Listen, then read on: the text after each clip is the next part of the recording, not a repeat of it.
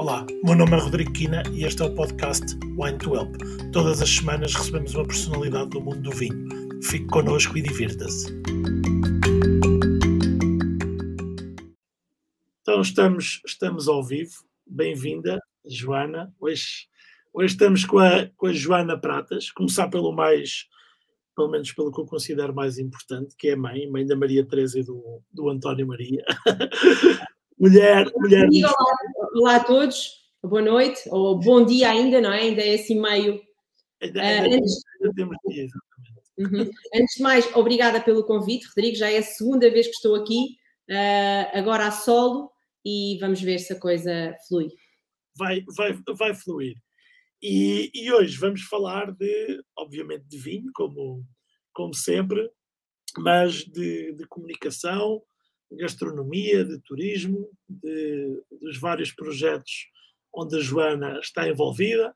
A Joana também, além de, além de, de comunicadora, de ser responsável pela comunicação de vários projetos, é também produtora, com, com o uhum. João, no projeto Parceiros na, na Criação, vamos, vamos falar um bocadinho. Ó oh, Joana, como é, que, como é que começou esta, esta aventura, esta, também tens paixão pela comunicação, mas também pelo vinho. Como é que começa isto? Tu Sim, primeiro...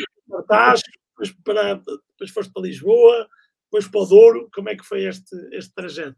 Então, vou contar-vos um bocadinho do meu trajeto. Uh, primeiro dizer-vos que estou efetivamente no Douro. Aqui atrás conseguem ver uma das nossas vinhas, uh, do nosso projeto Parceiros na Criação. Uh, a paixão pelo pela comunicação, acho que desde sempre, até porque, voltando aqui aos meus tempos de estudante no Cartacho, o meu foco era ser médica, era ir para a medicina, mas estava envolvida na Associação de Estudantes. Uh, o, meu, o meu presidente da Associação de Estudantes é uma pessoa muito conhecida no vinho, Rodolfo Tristão, portanto fomos colegas de escola e ele era o presidente da Associação de Estudantes do Cartacho e eu uh, estava ligada à parte da, finança, da tesouraria.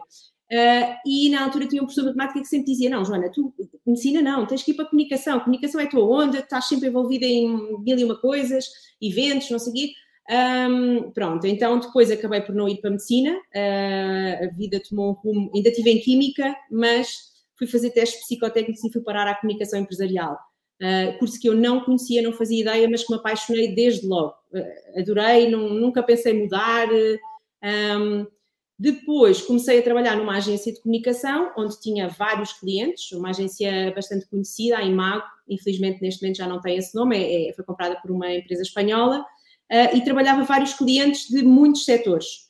E lembro-me que, por acaso, numa, numa brincadeira com o meu diretor, dizia: um dia ainda vamos criar uma agência de, de comunicação de vinhos. Mas o único cliente que eu tinha de vinhos era a Prime Drinks, que não é bem um. Pronto, era um distribuidor. Um, cheguei a trabalhar pontualmente vinho em Portugal, mas uma coisa muito. Mas é engraçado como é que naquela altura e tão novinha, isto, eu disse isto. E depois, anos mais tarde, a coisa veio a concretizar. Uma ligação, outra ligação qualquer ao vinho ou nada? Não, é assim, o meu avô era produtor de uva e de vinho, mas não engarrafado. Isto no Cartaz, na zona do Cartaz, Vila São. E trabalhava para a Casa Ribeiro da Costa, para o Francisco Ribeiro da Costa, que é muito engraçado, que eu hoje em dia vou buscar coisas. Eh, nós aqui, no nosso projeto, estamos, na, na zona, estamos no Douro e fazemos vinhos no Douro, mas estamos também a fazer vinhos no Tejo, numa parceria com a Adega do Cartaz, e vamos fazer um Trincadeira das Pratas, que o Francisco José Ribeiro da Costa tinha um Trincadeira das Pratas. Pronto, estamos a ir buscar aqui coisas até do passado. O meu avô tem uma adega, o meu avô já, já não é vivo, mas tem uma adega uh, que talvez um dia ainda venha a recuperar, não sei. Mas pronto, não era um produtor, ah, era naquela altura era assim, produzia-se, fazia vinhos para consumo próprio, eventualmente vendia a granel, pronto, mas, mas eu não tinha aquela ligação, lembro-me de, de ir à adega, mas não tenho ideia de ter pisado uvas, não, não, pronto, não, não sei. Uh, depois, uh, o meu percurso muda da agência e vou para os canais Fox, sou convidada a ir uh, para responsável de comunicação dos canais Fox, em Portugal, e lá fiquei durante três anos, mas aquilo não. Pronto, era muito trabalho de escritório, de estar a comunicar novas séries, mas a minha vida muda não por insatisfação disso, mas porque me apaixonei pelo João e o João vivia, vivia no Douro, vivia precisamente aqui, na Quinta de Montravesso de Cima, uh, em Taboaço, e portanto um de nós tinha que mudar de vida. Aí também foi muito engraçado, quando eu estava na Imago, eu conhecia a irmã do João, trabalhava comigo, e ela dizia: O meu irmão é ótimo para ti. E eu, ela que foi, eu dizer que ela que foi o cupido, não é? Meu cupido, sim. O teu irmão, mas o teu irmão vive lá no fim do mundo. Para mim, o Douro era uma coisa super longínqua, como é para a maior parte dos lisboetas, eu acho. Pelo menos as pessoas que. Uh, os meus amigos, raros vieram cá, e ainda há muito aquela coisa de que o Douro é muito longe, de que. O que é que é o Douro, não é? Porque há pessoas que acham que o Douro é o Porto. Uh, pronto, em termos de, de território. Um, e então, da Fox, algum de nós tinha que mudar de vida e eu decidi, ok, mudo eu, não é? O João tinha mesmo muita paixão, antes estávamos a falar uh, sobre a ligação do João a esta terra, ele viveu aqui até aos seis anos e, portanto, ele tinha mesmo muita ligação, estava a tomar conta da propriedade que era do pai e, portanto, um tinha que mudar. Decidi eu mudar, uh, isto em 2010, final de 2010, estávamos assim numa altura ainda pós-crise, não é? A coisa não era fácil, eu trabalhava numa multinacional, e os meus pais disseram: Estás maluca? Tipo, não, vais mudar para, para quê? Vais fazer o quê? Mas eu sempre acreditei, então decidi começar a trabalhar como freelancer. Uh, deixei a Fox, vim para o Douro, casei pouco tempo depois, vim para o Douro e uh, decidi que ia arranjar clientes numa área só, porque na, na Imago eu tinha tido clientes diferentes, de áreas diferentes, mas eu tinha uma equipa, não é? Depois, na Fox, estava focada na, em comunicação, entretenimento e pensei, bem, tem que ser por aqui, vou-me focar numa área já que vou trabalhar, vou ter um marido que é produtor de uva, ainda não era produtor de vinho, bora lá, vamos trabalhar na área da comunicação dos vinhos, de vinhos. Mas nessa altura, confesso, eu quase não bebia, eu bebia mais cerveja do que vinho, era raro beber. Um, e pronto, mas, mas, mas sempre acreditei, porque assim, se eu trabalhava, se eu comunicava, imagina, Tecnovia, MTV, Absolute Vodka, e conseguia fazê-lo não sendo especialista da matéria, tinha era que ser especialista na área da comunicação e ter esses skills, não é? E pronto, e foi assim em 2011 que eu começo a trabalhar no setor do vinho.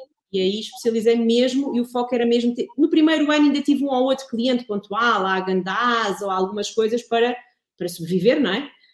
Um, Como é que foi então, a passagem de. No fundo, tu executavas o trabalho, fazias a parte da comunicação, mas tiveste que passar a ser uh, a dona do teu negócio, não é?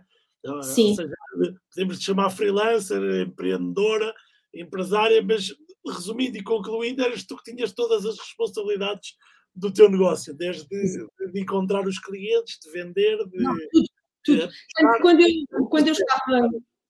Quando eu saí da Fox, quando eu decidi sair da Fox, um, a minha country manager dizia: Não, mas ficas aqui até conseguir os primeiros clientes uh, vais ficando aqui porque. eu, não, isso não dá, porque uma pessoa tem que andar atrás, aquilo não é estalar o dedo. Eu tive que ir. Eu lembro de ir para o encontro com o Vinho e Sabores, no Centro de Congressos de Lisboa, portanto, eu despeço-me em, em, setembro, a seguir a uma vindima, eu vim cá a uma vindima, ainda namorava, e disse: Pronto, é isto, venho para cá. E depois fui para o Centro de Congressos, para a feira, tipo, fazer contactos com clientes, com produtores. Um, mas quer dizer, para fazer uma proposta, para fazer propostas, para olhar para os clientes, é preciso tempo, é preciso para produzir conteúdos ou para produzir alguma coisa. Ainda no outro dia, por acaso, parei-me aqui com um coach que falava disso, aos tempos dos gestores e os tempos dos produtores. Produtores de informação, produtores, criadores de músicas, o que seja. Nós precisamos de tempos, os produtores, de mais tempo. Mesmo o João no trator, quando está a fazer algum tratamento na vinha ou assim, ou na adega precisa de ciclos de 3, 4 horas. Os gestores não, os gestores precisam de meia, meia hora porque estão a disparar e a gerir equipas. Um, então eu disse: não, eu preciso estar concentrada, eu quero mesmo levar isto para a frente, isto não é uma brincadeira, e portanto despedi-me, saí. E sim, digo-te, os primeiros dias, os primeiros tempos foram duros, porque eu saio em novembro, eu dei dois meses à casa, saio em novembro, vou para o encontro com o vinho. Apresentaram-me um produtor de vinhos que é o, um enol, que é o Tiago Carvalho, da Quinta do Lagar Novo, a família toda está na, no, no vinho. O Tiago apresentou uma Herdade das Servas, o Luís Mira da Herdade das Servas. Cá para a semana, olha, coincidência. É o, okay. é o da próxima semana, o Luís. O Luís Mira? Sim. Ah, então estou aqui. Pronto, é o meu primeiro cliente. Olha, não foi propósito, não fazia ideia. o primeiro cliente, portanto, conheço o Luís na feira, no Centro de Congressos. Ah, e este meu amigo, o, o Tiago Carvalho, disse-me: Joana, tens que ter cuidado entre aspas, com os produtores, uh, a quem vais apresentar os teus serviços ou com quem te vais envolver. Isto veio aqui um bocadinho na história da comunicação, que aqui é comunicação. Ou seja, é importante que, vás, que contactes com produtores que saibam o que é o setor do vinho e que tenham calma e que saibam que isto demora tempo. Bem, e apresentou-me logo o Luís Mira, que é uma pessoa super calma, super ponderada. Eu trabalho com o Luís desde 2011, desde janeiro de 2011. Nos últimos tempos temos estado até parados porque ele assim o entendeu e porque há um motivo para isso. Mas o Luís é daquelas pessoas, Joana, eu sei o que estou a fazer, pá, e é daquelas pessoas que eu no meu negócio de vinhos muitas vezes vou a coisas que o Luís me disse ou que vivi com ele. E o Tiago dizia-me isso, porque há pessoas que estão no vinho e não sabem o que é o negócio do vinho e querem tudo muito rápido e tudo. É, é um negócio que precisa de tempo. Precisa de tempo. Não há dinheiro, não há dinheiro que acelere determinadas coisas. Sim, nós vemos alguns casos, nomeadamente aqui no Douro, de investidores estrangeiros, brasileiros, que vêm, compram e acabam por ter que vender. Ah, ah, quem diz brasileiros diz outros, porque não, isto custa, isto demora tempo, isto, claro que quem tem muito dinheiro dá para injetar, mas mesmo assim. Consegue acelerar um bocadinho, mas há coisas que não se aceleram. Consegue acelerar, mas o retorno não é um retorno fácil. As pessoas ainda. E eu vivo isso na pele aqui com. Quando eu comecei a perceber. Uh, bem, primeiro o meu irmão, tenho um irmão gêmeo que é engenheiro, meu pai é engenheiro, eu perguntava, mas o que é que o teu marido faz o ano inteiro? E nós realmente não temos essa noção, mas há coisas para fazer o ano inteiro numa vinha, numa adega. No, na altura ele não era produtor de vinha, era só produtor de uva. Vendíamos a, vendia a casa exportadora. Um, mas basicamente o percurso foi assim. O meu primeiro cliente foi o Luís Mira, da Herdade das Servas, que olha, não fazia ideia, não, nem sequer estou a imaginar o Luís aqui num, num, numa plataforma destas, está muito à frente. Um, e pronto, e depois, eh, como eu trabalhava sozinha, e o meu foco foi mesmo sempre fazer as coisas bem feitas, conhecer bem os clientes e ter poucos clientes. E mais uma vez o Luís sempre me disse, Joana, não avance para uma agência de comunicação grande. Mantenha-se pequenina, mantenha-se a Joana, porque eu quero ligar para a Joana e ser sempre a Joana. Porque já tinha trabalhado também com outras agências, nada contra grandes agências, eu trabalhei numa grande agência, há prós e contras em cada, em cada uma das, das opções, mas hum, pronto, a ideia foi mesmo ser uh, sozinha, trabalhar poucos clientes. Pensava ter um por região, acabou por não acontecer. Uh, tenho mais no Douro. Um, e este ano, desde. Estás aí localizada, acaba por ser. Sim, sim, acaba por ser mais fácil, não é? Sim, eu já, o, o, cliente que eu tenho mais longe é precisamente herdade das servas no Alentejo e às vezes a coisa não, é, não flui tanto uh, pela distância. Uh, e, por exemplo, já, já me consultaram para hotéis no Algarve, produtores de vinhos, penso que não, mas hotéis, restaurantes no Algarve, e aí eu não aceitei, porque para mim a minha logística, uh, até porque falando aqui de comunicação, nós estamos a falar de vinhos, restaurantes e turismo, os restaurantes implicam é, estar muito. Isso, porque, ou seja, tu fazes vinho, mas fazes gastronomia e turismo também. Sim, o meu foco é vinho. Ligado, não é? Claro, o meu foco é vinho. Eu tive restaurantes pontualmente. Depois trabalhei quando estava com a Quinta de La Rosa, é o único cliente de vinhos que eu comecei que já não tenho, a pandemia assim o ditou. De, todos os outros eu comecei e continuo com eles. Eu trabalho com a Herdade das Servas desde 11, 2011, com a Lavradores de Feitoria, com a Quinta do Popa, há estes anos todos. Um, e na Quinta, na Quinta de La Rosa eu fiz a inauguração do restaurante, Cozinha da Clara, e portanto trabalhei muito esse lado do restaurante. Hoje em dia só trabalho um restaurante que é o A Vargas, em Santarém, um, porque o Manel é meu amigo, porque, andava, porque eu até queria um bocadinho, a minha ideia não era trabalhar restaurantes, era manter-me só no vinho, e claro, a Real Companhia Velha tem a Enoteca em, em, em Vila Nova de Gaia. Se for um complemento de um produtor de vinhos, sim, a Herdade das Servas tem um restaurante, agora até aberto por eles e mesmo gestão de, de, da Serrano Mira.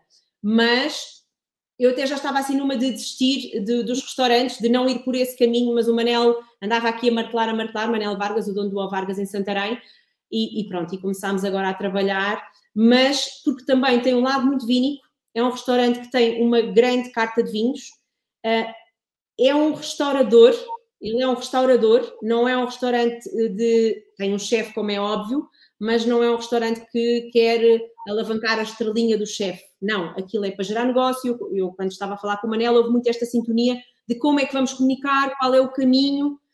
E lá está, muitas vezes o Manel diz-me, Joana, vamos ter muitos anos pela frente, vamos comunicar com calma. Pá, quando tu ouves isto de um cliente, é, é que está com a cabeça certa e que sabe realmente o que é que é e o que é que precisa com a comunicação. Não é só, agora vamos mandar aqui uh, uns foguetes, vamos fazer aqui um boost e depois. Um barulho, um barulhinho e o que é que dá.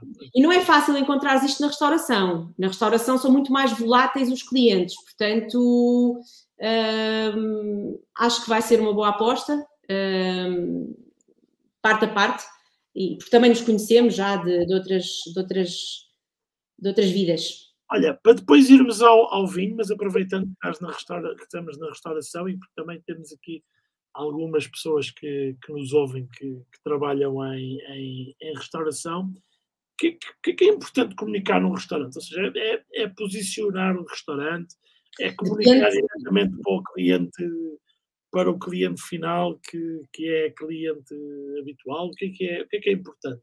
Bem, depende muito do restaurante e do objetivo do proprietário. As coisas têm que estar ajustadas. Claro que nós uh, somos consultores, temos que ditar. Uh, e, e, e, eu não comunico só a parte da relação com os mídias. Era a minha faceta inicialmente. Eu, no início era assessora de imprensa, ponto, fazia a relação com os mídias, organizava eventos, mas era eventos sempre com foco para jornalistas. Hoje em dia não, hoje em dia faço essa consultoria também a nível de redes sociais, o comunicar com o público final.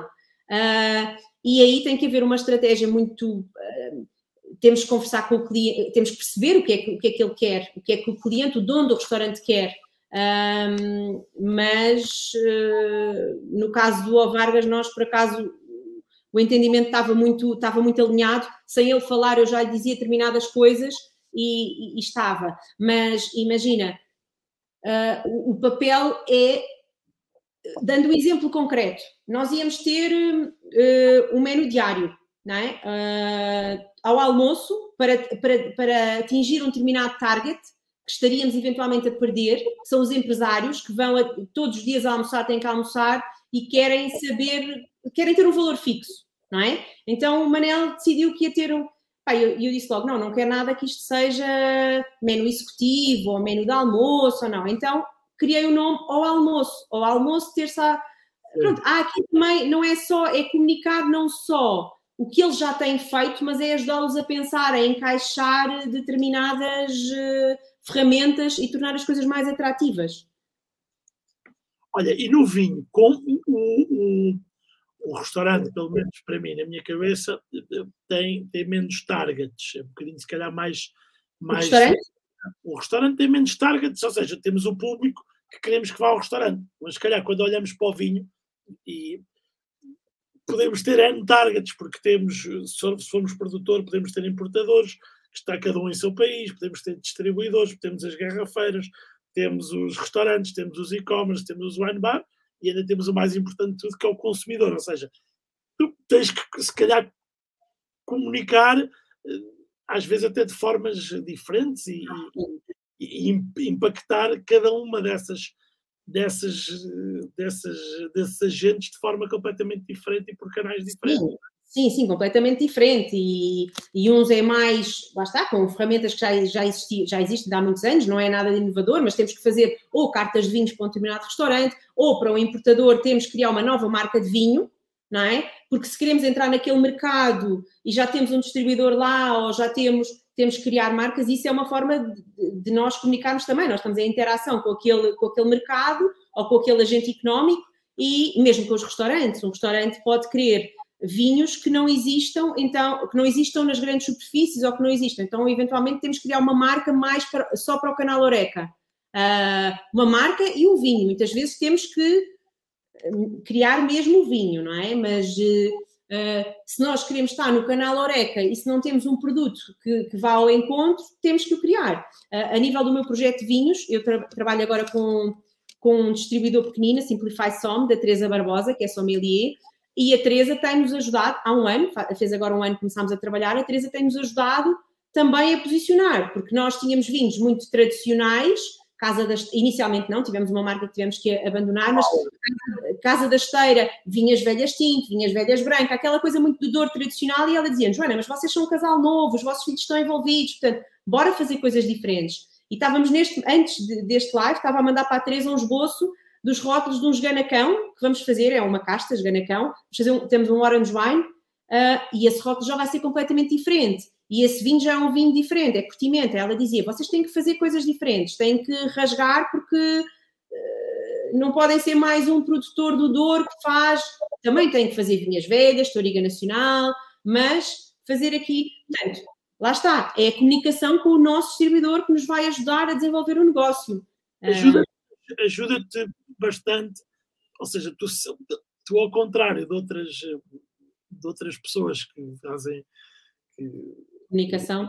comunicação, mas não só, estava aqui a pensar noutras, noutras áreas em que ajudam os, os produtores, tu sentes as dores efetivamente os produtores, ou seja, tu vives do diabo, não precisas que ninguém claro que cada empresa tem as suas particularidades, mas não precisas que te contem quais é que são as dores, porque... Não, mas isso, isso eu acho que é, foi um, um tiro certeiro, uma coisa boa, uma, uma escolha boa, e eu sinto muito bem nesse papel, sinto bem no papel de que às vezes eu estou a ouvir coisas deles e eu já senti, ou o contrário. Um, pá, e, e, eu própria que sou de comunicação, eu própria que sou de comunicação, o meu projeto é Casa de Ferreiros Espeto de Pau.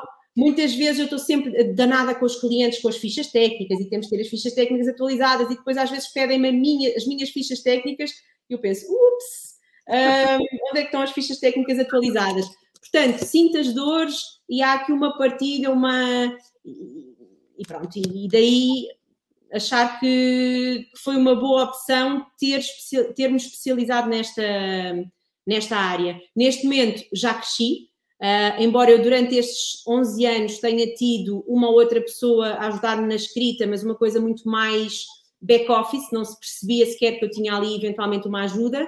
Agora não, desde este mês tenho comigo a Catarina Traguil, tenho uma pessoa que já trabalhou numa grande agência, entretanto saiu para outra, para uma área mais digital e está agora comigo Uh, e portanto acaba por também porque o meu negócio mudou um pouco, a minha relação com os meus clientes mudou um pouco. Antes era só assessoria de imprensa, agora esta parte mais de marketing, gestão de, de redes, uh, e portanto a Catarina vai quase que ser a parte da assessora de imprensa da Joana Pratas Comunicação. Vai ela um bocadinho assegurar esse.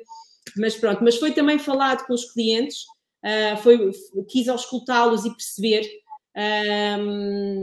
como é que ia fazer isto porque tenho sempre essa ideia dos clientes me dizerem Joana não cresça, Joana não cresça, queremos, e, e, portanto mesmo isso foi partilhado com os clientes e foi, e mesmo quando eu tenho um novo cliente ou quando me, me consultam para apresentar uma proposta, eu falo com os meus clientes, não necessariamente com todos, mas se for na mesma região, pergunto, olha, vê com bons olhos, faz sentido ou não faz sentido, eu já tive que não avançar com propostas porque hum, podia haver ali alguma incompatibilidade.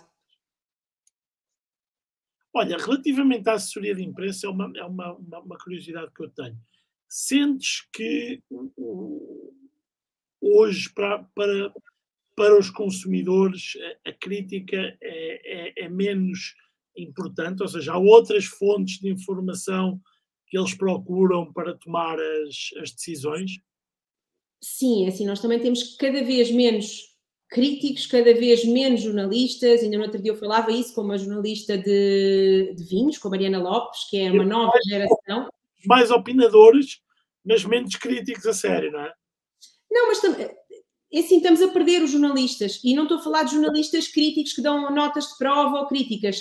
Uh, estamos a perder jornalistas. Temos uma ótima jornalista, Ana Marques, que era do Observador, que fazia artigos bastante interessantes, daqueles que são bons para ler, quer pelos profissionais, quer pelas pessoas que estão no setor, quer pelo consumidor comum ou por alguém que até nem nunca bebeu vinhos, mas que os artigos eram interessantes. Ana Marques acaba de sair do jornalismo para ir para uma agência de comunicação. Portanto, é, é complicado, é, é, acaba por ser agora. Eu, do, eu, o que eu sinto é é importante estarmos com todos, é importante continuarmos a comunicar uh, com os jornalistas a nível de vinhos, a nível de pontuações, em certas situações elas são importantes. Se for um projeto novo e se o vinho tiver uma boa pontuação para abrir, abrir portas no canal Oreca ou para faz sentido, é importante. As pontuações internacionais são muito importantes, não é? Os Robert Parkers da vida e são, abrem portas, sabemos disso. Uh, e, não, e, não, são só nos pequenos projetos, são em projetos como grandes, não é? Ermelinda Freitas, quando teve uma pontuação, a coisa disparou, o Valado também, uh, o Pintas tem consecutivamente boas pontuações e isso uh, ajuda bastante o projeto, claro, as pontuações vêm da consistência, mas, mas temos que continuar. Agora, Acho que as pessoas também estão mais abertas a provar sem saber o que é que lá está dentro, a experimentar. A, a questão dos rótulos é muito importante. Ainda agora estava a debater isso, dos rótulos. Os rótulos têm que contar uma história, têm que ter um porquê, não é? Acho que já estamos um bocadinho eh, cansados daqueles rótulos mais antiquados, com os brasões, com, com as uh, coisa mais tradicional, se bem que não deixa de funcionar, ainda mais aqui no Douro, as pessoas querem, uma, querem coisas tradicionais, casa de, quinta de, uh, mas os rótulos são.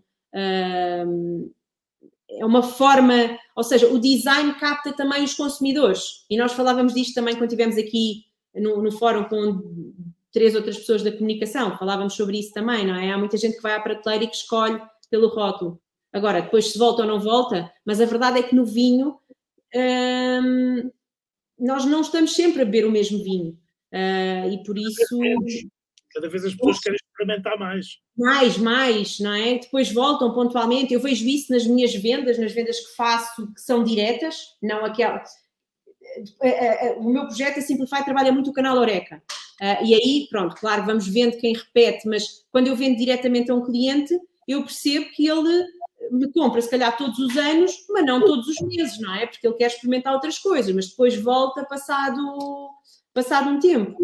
Um, mas eu acho que os rótulos é uma coisa, e, epá, e é uma área que está a crescer. Eu trabalho com vários designers, direto e indiretamente, e estão todos cheios de trabalho, cheios de trabalho. Portanto, o mundo do vinho, nós queixamos, quer dizer, a indústria queixa-se que há muitos produtores, que se calhar deveria haver menos, deveria haver projetos mais como um dos que eu trabalho, que é Lavradores de Feitoria, que é uma, um agrupamento de vários produtores de uva, tentar haver ali sinergias, mas o que é certo é que estão constantemente a aparecer hum, novas marcas, novos produtores. Certamente também há uns que desaparecem. Aumentam, aumentam muito o portfólio, não é? Como? Os próprios produtores Sim. há uma tendência para aumentarem muito o portfólio, para se fazerem muitas, muitas uh, gamas e gamazinhas. Essa, e é uma, essa é uma dúvida, uma, uma coisa que eu tenho andado a perguntar-me, uh, e se calhar tens mais conhecimento disso, se às vezes não vale a pena ter menos e estar mais focado e trabalhar mais, mas, mas depois ter coisas pequeninas para abrirem determinadas portas pode ser uma alavanca para. Um, para seguir aos outros produtos. É, eu, por é exemplo. Eu, eu, também me pergunto isso, Joana. O, o, que é que eu, o que é que eu acho? Acho que para determinados produtores faz sentido, porque aquilo é, é quase um, o que tu dizes, é para abrir portas e são é. quantidades pequeninas que acabam por ser atraentes e, e gerar, gerar olha, material para ser, para ser comunicado, eh, e, e, acaba por gerar essa curiosidade, chegar a um público diferente. Agora, assim, financeiramente tenho as minhas dúvidas. Pois. Um, por acaso, no meu caso, nós temos feito isso, e, mas fizemos, porque fomos fazendo, fomos experimentando coisas, mas tivemos um vinho que é o DOT, que é a Juntador e Tejo, que acabou por ser abrir portas e depois atrás dele vem, vem outras, outros, vão, vem outros vinhos e efetivamente quando são pequenas, e lá está. Esse vinho foi um vinho que nasceu de um conceito de comunicação, de uma vontade de comunicar uma coisa, de uma vontade de querer mostrar o que é isto, quem somos nós, que junção é esta? Uh, e eu na altura pensei, eu vou fazer isto, é um investimento de marketing, claramente, porque nós não sabíamos se o vinho ia resultar. O vinho em si, a junção de, de Fernão Pires, de, de, de, eh, Vinhas Velhas do Douro e Fernão Pires do, do Tejo. Este Trincadeira das Pratas que estamos a fazer uh, no Tejo, Trincadeira das Pratas, é uma casta, não sou eu a Uh, porque há quem não conheça, eu sou prática. É uma, feliz, é uma feliz coincidência. É uma feliz coincidência, porque havia pessoas que disseram: Ah, trincadeira, ouvi, uh, casta tinta. Eu, não, não, trincadeira das pratas, é mesmo assim, não é a minha é, trincadeira. É, é uma casta fantástica. E, e, mais uma vez, é, uma, é um projeto, quando eu apresentei a, ao meu parceiro, ao parceiro que está connosco, à adega do cartaz, ao designer, eu disse: Eu sei que isto vai ser um investimento de marketing primeiro, eu quero arriscar. No final, se não correr bem, não corre, mas eu quero arriscar. E, portanto, eu tenho muito este lado também eh, da. Pronto, tenho o bichinho da comunicação e de, de contar estas histórias e, e, também de recuperar esta casta. Que, olha, tu dizes que é uma boa casta, mas tu não vês Trincadeira das Pratas. Existe tudo uma sanita em. É. Em monocasta, depois há. Que é, que é, que é fantástico. E que é do Alentejo, pronto, mas esta é uma casta muito. Oh, ali... tu, tu, me falaste isso aqui quando estávamos aqui na, na, na na pré-conversa e eu fiquei, fiquei logo curioso, porque eu gosto. Vamos engarrafá-lo agora, em breve. Vamos ver o que, é que, o que é que vai dar. Está bastante diferente do maçanita, pelo menos quando nós provámos, já provámos os dois, e o nosso ainda não estava finalizado, mas é um perfil bastante diferente. Uh, também um é Tejo, outro é Alentejo, as vinhas foram colhidas em alturas diferentes, são mas... a fazer. Sim, são pessoas diferentes a fazer, mas é um desafio e vamos a isso. Olha, porquê é que se chama Parceiros da Criação? Que eu acho que é uma história gira. Parceiros na Criação. Então, na, na, e eu já vou explicar, e muitas Sim. vezes eu escrevo na, o N com maiúsculas, porque ele tem que ter maiúsculas, embora não faça sentido gram, gram, gramaticalmente. Mas então, nós quando criámos o nosso projeto, um, nós vivemos na Quinta de Montravesso de cima, uma quinta que está dividida, e portanto existe um projeto em baixo, que é a Quinta de Montravesso, que já tem vinhos, é da mesma família, uma parte é do meu sogro, outra parte era do tio, e nós tínhamos que nos distanciar, não, pronto, a nossa morada é essa, mas e na altura não queríamos uma coisa tradicional, um nome tradicional. Uh, e até era eu que ia implementar o projeto Jovem Agricultora, mas eu não queria nada que o meu nome aparecesse atrás como produtora de vinho, até porque isto é do, era do meu marido, agora é nosso, mas. Uh, e então começamos a pensar, bem, uh, nós, nós somos Pratas Nápoles de Carvalho. Eu, Pratas, o João Nápoles de Carvalho. Mas também não queríamos pôr os nossos apelidos, não queríamos coisas tradicionais, pronto. Uh, e fomos à procura um nome que encaixasse nas siglas PNC, de Pratas Naves de Carvalho. E depois surgiu o Parceiros na Criação, na Vida e no Vinho. Uh, e é muito engraçado porque os nossos filhos na escola, tudo, todos os materiais é António PNC, Maria PNC, a Terezinha é mais Terezinha, mas agora está numa fase que quer ser Maria. No outro dia o avô comprou-lhe um equipamento de futebol, não vou dizer o clube, e atrás está Maria PNC. E, e portanto, lá está, mais uma vez a comunicação, ou seja, a coisa a pensar, para lá, como é que isto vai ser, como é que não vai ser, que nome é que vamos encaixar, e, e assim ficou. E somos a família PNC e, e pronto. E veio daí. E também o nosso símbolo somos, são, há quem também não se percebe à primeira vista, mas são quatro cabeças vistas de cima e nós unidos. Somos nós quatro, as nossas cabeças unidos. Portanto, tem muito aqui o lado familiar. Também o nosso Casa da Esteira o rótulo, o símbolo também é uma casa, mas que é um J invertido, o J de João, o J de Joana, depois uma perninha da Terezinha, uma perninha do António, faz uma casa e que parece ali um entrelaçado de uma esteira. Uh, por isso, quando tu dizes comunicar, comunicar não é só divulgar, não é só enviar um press release, não é só fazer um conteúdo, é tudo o que está envolvido no, no produto e, tam, e, no produto em si, não é? Na, na casta, na, no que está lá dentro, se é um blend, se não é um blend, e as pessoas querem saber. Um, uma coisa que eu também senti, sinto, também havia aqui uma dualidade que é uh, pedem-nos ou dizem-nos que devemos comunicar e contar uma história no rótulo, no rótulo e no contrarótulo. Mas por outro lado, uh, sinto que as pessoas também não têm, às vezes também não têm muita paciência para, para ler. Portanto, no nosso caso, isso serve mais, e nós trabalhamos mais isto aqui, parceiros na criação, não necessariamente os meus clientes, porque os meus clientes têm vinhos em diferentes uh, segmentos e canais. Uh, a informação que está no contrarrota até acaba por servir mais para os canção, para o sommelier. E depois é o sommelier que, que, que conta a história. Nós tivemos no outro dia, tínhamos uma ação no Je ne e estava uma amiga minha. Uh, e essa amiga, de repente, quando a sommelier começa a contar, uh, disse qualquer coisa PNC e a minha amiga disse o quê? Da Joana e do João? E ela ficou assim, tipo, mas foi a sommelier que contou a história, não foram eles que leram, nem que. Portanto, uh, contarmos alguma coisa nos, nos, vinhos acaba por ser também uma forma de comunicar com quem nos está uh, a servir de embaixadores.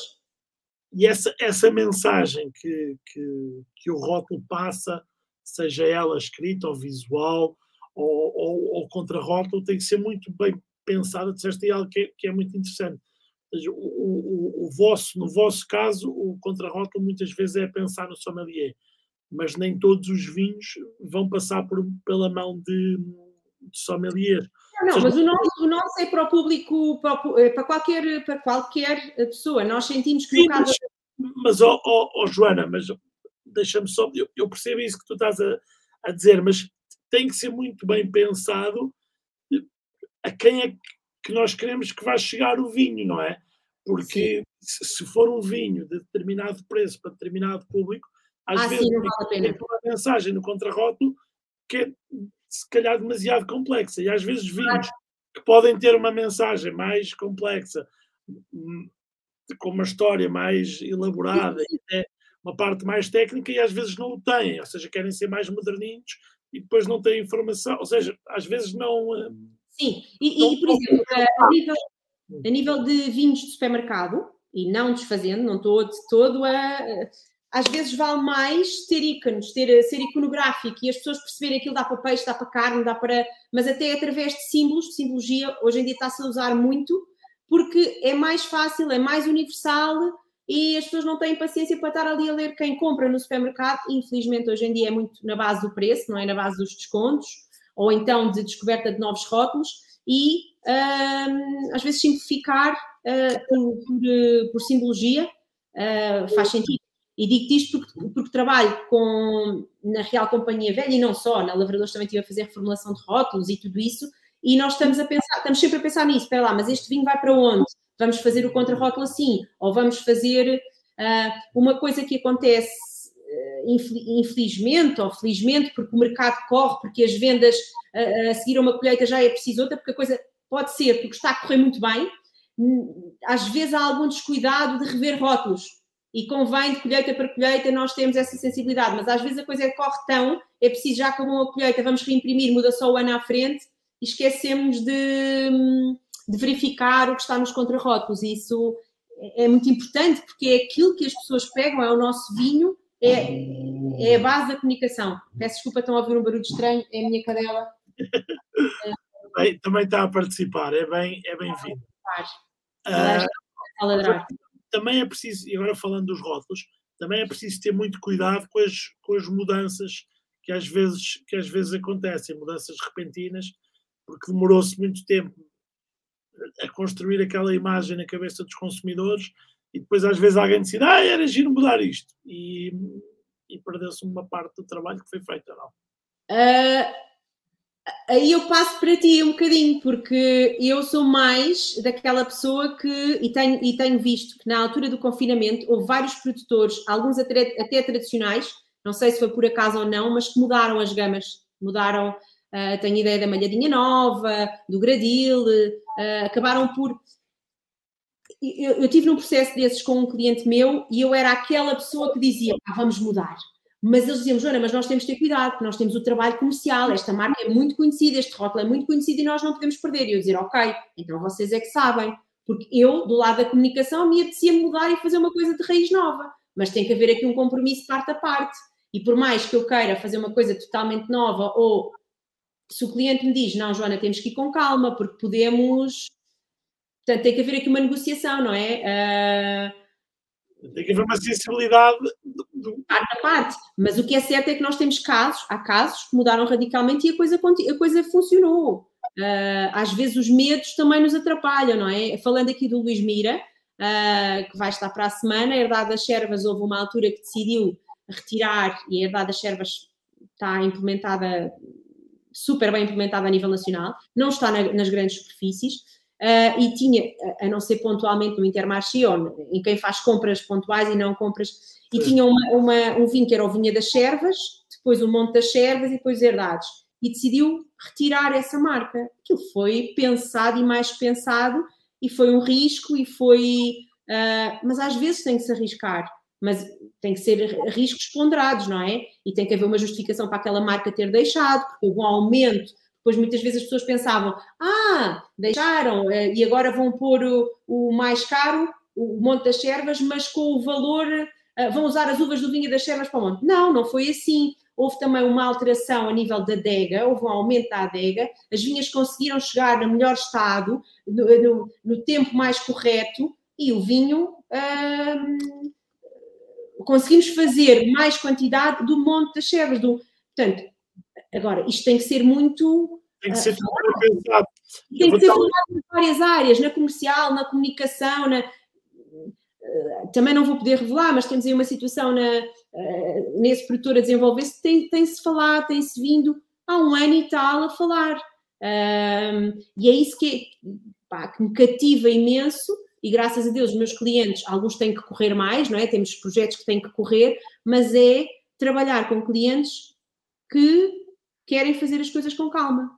E às vezes eu digo, ah, mas, mas, eu tenho que comunicar, porque senão uh, não comunicamos há muito tempo ou não divulgamos uma informação. Calma. Um, e depois eu sinto isso também no meu projeto. Eu, no meu projeto, já houve alturas em que eu decidi não comunicar e que se calhar as pessoas não sabiam porque é que ainda por cima a Joana da comunicação não divulga. Porque havia alguma coisa que me fazia não comunicar. Uh, e portanto tem que haver sempre aqui um jogo de cintura, temos que, temos que falar muito. Acho que é muito importante que a comunicação esteja, tenha porta direta com a direção, com a administração dos projetos, uh, e não seja só com a área comercial. Um, é engraçado, quando eu comecei a trabalhar sozinha uh, e, e, não olhando para a Fox, porque na Fox eu era responsável de comunicação da empresa, uh, mas olhando, comparando quando eu estava na Imago, numa agência de comunicação, e que trabalhávamos com. Tínhamos equipas que trabalhavam com clientes, e eu pensei, bem, quando eu for trabalhar sozinha, se calhar não me vão ouvir, ou não, vai ser mais difícil fazer-me ouvir porque não tenho aquele nome da agência. E senti precisamente o contrário foi muito mais fácil chegar às pessoas, porque era uma pessoa one-to-one, não tinha que ser o meu o patrão que falava com o, o dono da empresa e depois passava para nós. Acabou por ser muito mais fácil e é aquela coisa, falar com quem decide, porque às vezes estamos aqui a perder tempo e, a, e, e ir diretamente a quem decide ajuda muito na parte da comunicação. Muito bem. Olha, voltando, voltando aqui ao, eh, ao, ao, ao, turismo e gastronomia, como é, que, como é que casamos isto com o vinho e, e quanto é que isto pode ajudar? Ou seja, quanto é que pode, não, quanto é que ajuda a gastronomia e o turismo a, a vendermos cada vez mais, mais vinho e melhor, e melhor vinho. Imenso e notoriedade também muito. Turismo, quando estamos a falar aqui turismo, estamos a falar de enoturismo. Estamos a falar, não é preciso que haja alojamento, ainda há muito aquela coisa das pessoas acharem que turismo é alojamento. Alguém disse aí Viva o Cartaz, não disse? Viva o Cartaz, eu não sei quem é, por acaso não, não é um link. Ah, ok, Viva o Cartaz. Não, não, uh, curiosamente, normalmente aparece, mas não. Os nomes, mas não aparece. Não, não, não aparece. Não temos, tido, temos, tido, aqui a, a Madalena Vidigal, tanto na entrevista como nas formações, a insistir muito nisso, que não é preciso ter dormida para ser o enoturismo. Exatamente, outro... não é preciso e, eh, e, portanto, aqui o enoturismo, eh, eu trabalho, há um dos meus clientes que é a Quinta do Popa que trabalha muito, muito a vertente do enoturismo, ainda agora, ah, e lá está, ainda agora vamos lançar novos projetos e depois o engraçado de, de trabalhar com os clientes de muito perto e com muitos anos é poder encontrar aqui coisas como, olha, este ano fazemos 10 anos de enoturismo, Bora lá fazer, criar um pacote novo para celebrar isso. Olha, fazemos 15 anos de produção de vinho, porque às vezes os clientes também estão tão corridos que não estão a olhar para as datas ou. Pronto, e então é criar uh, momentos de, de, comunicação, mas que depois dão, dão origem a, a experiências de enoturismo. Uma vez na Quinta do Popa traziam jornalistas cá e eles iam chegar tipo às duas da tarde de Lisboa e eu pensei, porquê que não fazemos um brunch? Acho que já falei disto na outra vez contigo fizemos um brunch para os jornalistas e virou, passou a ser um, um programa de enoturismo da Quinta do Popa. Agora vamos lançar agora dois novos uh, e esta é, é tão bom quando eu sugiro uma coisa ao cliente que vem de uma, de, uma, de uma oportunidade de comunicação e que gera negócio, que vira negócio. Uh, no outro dia vamos fazer também 90 anos de, de uma parcela de. Transforma-se num produto ou num serviço. Transforma-se num produto e gera negócio. Ou seja, não é só a questão da notoriedade, a questão de saírem notícias, mas é gera negócio e gera mesmo, porque nós temos visto. Uh, nós fizemos, então, quisemos fazer uma vertical de vinhas velhas, da Quinta do Popo, e dissemos, porquê que a gente não põe isto à venda? Vocês têm garrafas, vamos criar um pacote e vamos pôr isto à venda. É um momento de comunicação, permite fazer uma divulgação aos jornalistas, permite pôr nas redes sociais e permite gerar negócio. Acho, e permite deixa, desculpa interromper-te, mas estás a tocar num ponto que eu acho que é muito, muito importante e, e, e, vai de encontro a uma pergunta que eu tenho aqui para ti. Achas que, ou seja, as, a maior parte das nossas marcas de vinho eh, são pequenas, mesmo que nós aqui às vezes consideramos grande, eh, não são gigantes, não fazem, milhões e milhões, não têm dinheiro para campanhas na televisão, para MUPIs, para, pronto, para criar grandes campanhas. E mesmo de... às vezes que têm, se calhar mais vale não fazer. Era isso que eu tinha a perguntar, ou seja, faz, faz mais sentido se calhar fazer estas ações mais concretas, mais específicas, que têm até em alguns casos depois um, um produto e, e, e, trabalhar mais focado do que fazer estas grandes campanhas de às vezes de brand awareness, mas depois não tem uma concretização. Uhum. Acima de tudo, o que é que eu sinto? Na televisão, eh, nós não conseguimos medir. As redes sociais hoje em dia são uma coisa fantástica que nós conseguimos medir. Ainda digital. hoje eu tive o digital. Eu hoje tinha uma reunião, estava uma reunião de manhã sobre redes sociais e dizíamos assim, ok, aquilo não gera tantos likes assim, mas gera alcance e gera vendas e gera uh, leads para o site uh, e, portanto, uh, e depois há outra coisa também que nós temos muito, que é a questão das redes sociais, do Instagram, tirar fotografias, partilhar, não sei o que, portanto, o digital ajuda muito e nós conseguimos rastrear, e tu sabes disso. Também envolver, não é? envolver as, envolver e conseguimos rastrear melhor. Eu tenho um cliente que investiu na, na Liga, à volta dos estádios. Pai, nós não sabemos exatamente se aquilo resultou ou não, mas ok, é, é marca, é notoriedade. Quem viu, nós recebemos mensagens dizer estava lá, não estava. Voltando um bocadinho aqui à Fox, lembro que na Fox nós fazíamos algumas campanhas, e aí sim, MUPIs, outdoors, e, e, nós tínhamos uma técnica, porque normalmente estava envolvido ou com passatempos ou com estreias, e punhamos números de telefone diferentes. Quando era MUPI tinha um número de telefone, quando era digital tinha outro, quando era. E aí nós conseguíamos perceber. Hoje em dia, uh, eu acho que, lá está, o digital consegue-se apalpar de uma forma mais concreta o retorno. Uh, agora, também não são. Isso é, isso é, a técnica de antigamente dos cupons nos jornais. Era, para, era, era, a técnica, era saber mandar para, para telefones diferentes para saber diferentes. onde é que... um, Agora, o digital, e depois o digital permite-nos chegar ao mundo. Não é? Uma campanha de MUPIs, uma campanha de televisão é mais circunscrita ao mercado nacional, e o digital não, o digital. Eh, agora, é muito difícil trabalhar o digital, é muito difícil trabalhar as redes sociais, está a ser uma tarefa dura, uh, até porque eles querem investimento, investimento. É dispendiosa. Uh, querem investimento e nós queremos cada vez mais, nós clientes ou nós. E, e é difícil, e é uma coisa muito diária não é? É, é? é, um trabalho, tanto que há empresas que já têm equipas para, para, para redes sociais, não é? Equipas específicas para trabalhar essa, essa área. Agora, é um desafio. Uh, e é a forma de conseguirmos abrir portas sem, sem trazer as pessoas. Eu, o meu projeto é pequeno, eu vivo na quinta, vivo na propriedade e não tenho enoturismo. E não tenho enoturismo, toda a gente diz, então, mas vives aí, porquê que não tens? Porquê que não tens uma loja de vinhos? Bem, ainda não tenho estrutura, uh, somos nós, e depois nós ao fim de semana. Os filhos ainda não têm idade para trabalhar. Eles já trabalham, eles já vendem, eles já. Estou a brincar, mas vocês, vocês têm N coisas para fazer, não é? Não, é, e não é isso. Não é nós, ao loja, semana, nós ao fim de semana queremos sair. Ou seja, eu com uma prova de vinhos receber aqui as pessoas, eu posso dizer que tenho turismo ou enoturismo. Mas depois, para estar sempre a dizer que está fechado e que ao fim de semana não dá, não. Portanto, também temos que ir para as coisas step by step. Nós temos muito bem delineado o que é que queremos fazer deste projeto, em nível de número de garrafas, em nível de, de anos, do que é que queremos fazer. Pai, depois é todos os anos investimentos, investimentos, investimentos. É, é, é uma loucura, não só no nosso, em todos, não é? Tipo, é uma área também dispendiosa. No vosso, no vosso projeto, como é que estamos em número de, de garrafas? 12 mil, pouco. Eh, sim, eh, agora eh, este ano já vamos produzir mais, depois houve aí, tivemos a fazer uns ajustes a nível de colheitas, agora a coisa já vai certinha, já, já começa aí certinha e depois vamos ter a parte do Tejo, mas nós aqui no nosso projeto não queremos crescer mais, quer dizer, não é não queremos, mas a estrutura que temos da adega não poderá ir além das 30 mil garrafas. A vinha sim, mas nós continuamos a vender uvas, porque acaba por ter também aqui o incoming, uma coisa, eh, não é? A questão do benefício que existe no, no Douro. Depois podemos crescer no Tejo, uh, mas aí nós temos parceiro, temos um parceiro neste momento, não... mas também o que vamos produzir agora de Trincadeira das Pratas são 1.300 garrafas, até porque lá está, era marketing, era, espera lá, vamos lá ver o que é que isto vai dar, não é?